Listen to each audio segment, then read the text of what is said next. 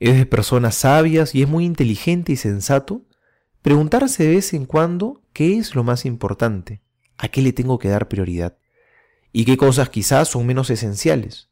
Y esto es necesario porque vivimos a un ritmo de vida intenso, que se empieza a llenar cada día con miles de cosas urgentes que hay que resolver de inmediato. Pero entre tantos urgentes nos olvidamos de lo realmente importante.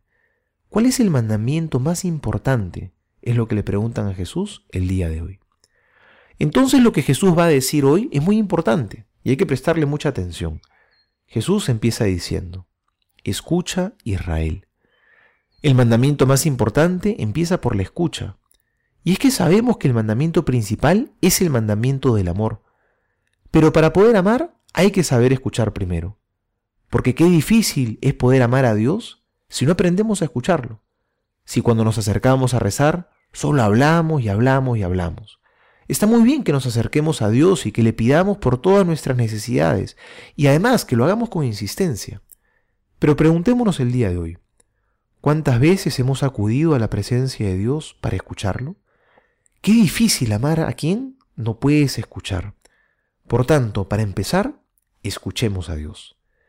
Y tengo que reconocer que al escuchar con atención este mandamiento, desde chico siempre tuve un cuestionamiento. ¿Cómo voy a poder amar a Dios más que a las personas que conozco y quiero en este mundo? ¿Cómo podré amar a Dios más que a mi papá, a mi mamá, más que a los hijos o más que a los amigos? Pero por si acaso sí es esto lo que Dios nos pide, es literal. Hay que amar a Dios sobre todas las cosas. Y esto tiene mucho sentido, porque cuando amas a Dios sobre todo, tu capacidad de amar crece y te haces capaz de amar mucho más a los demás, ya no solo con tu amor, sino con el amor con que Dios te ama.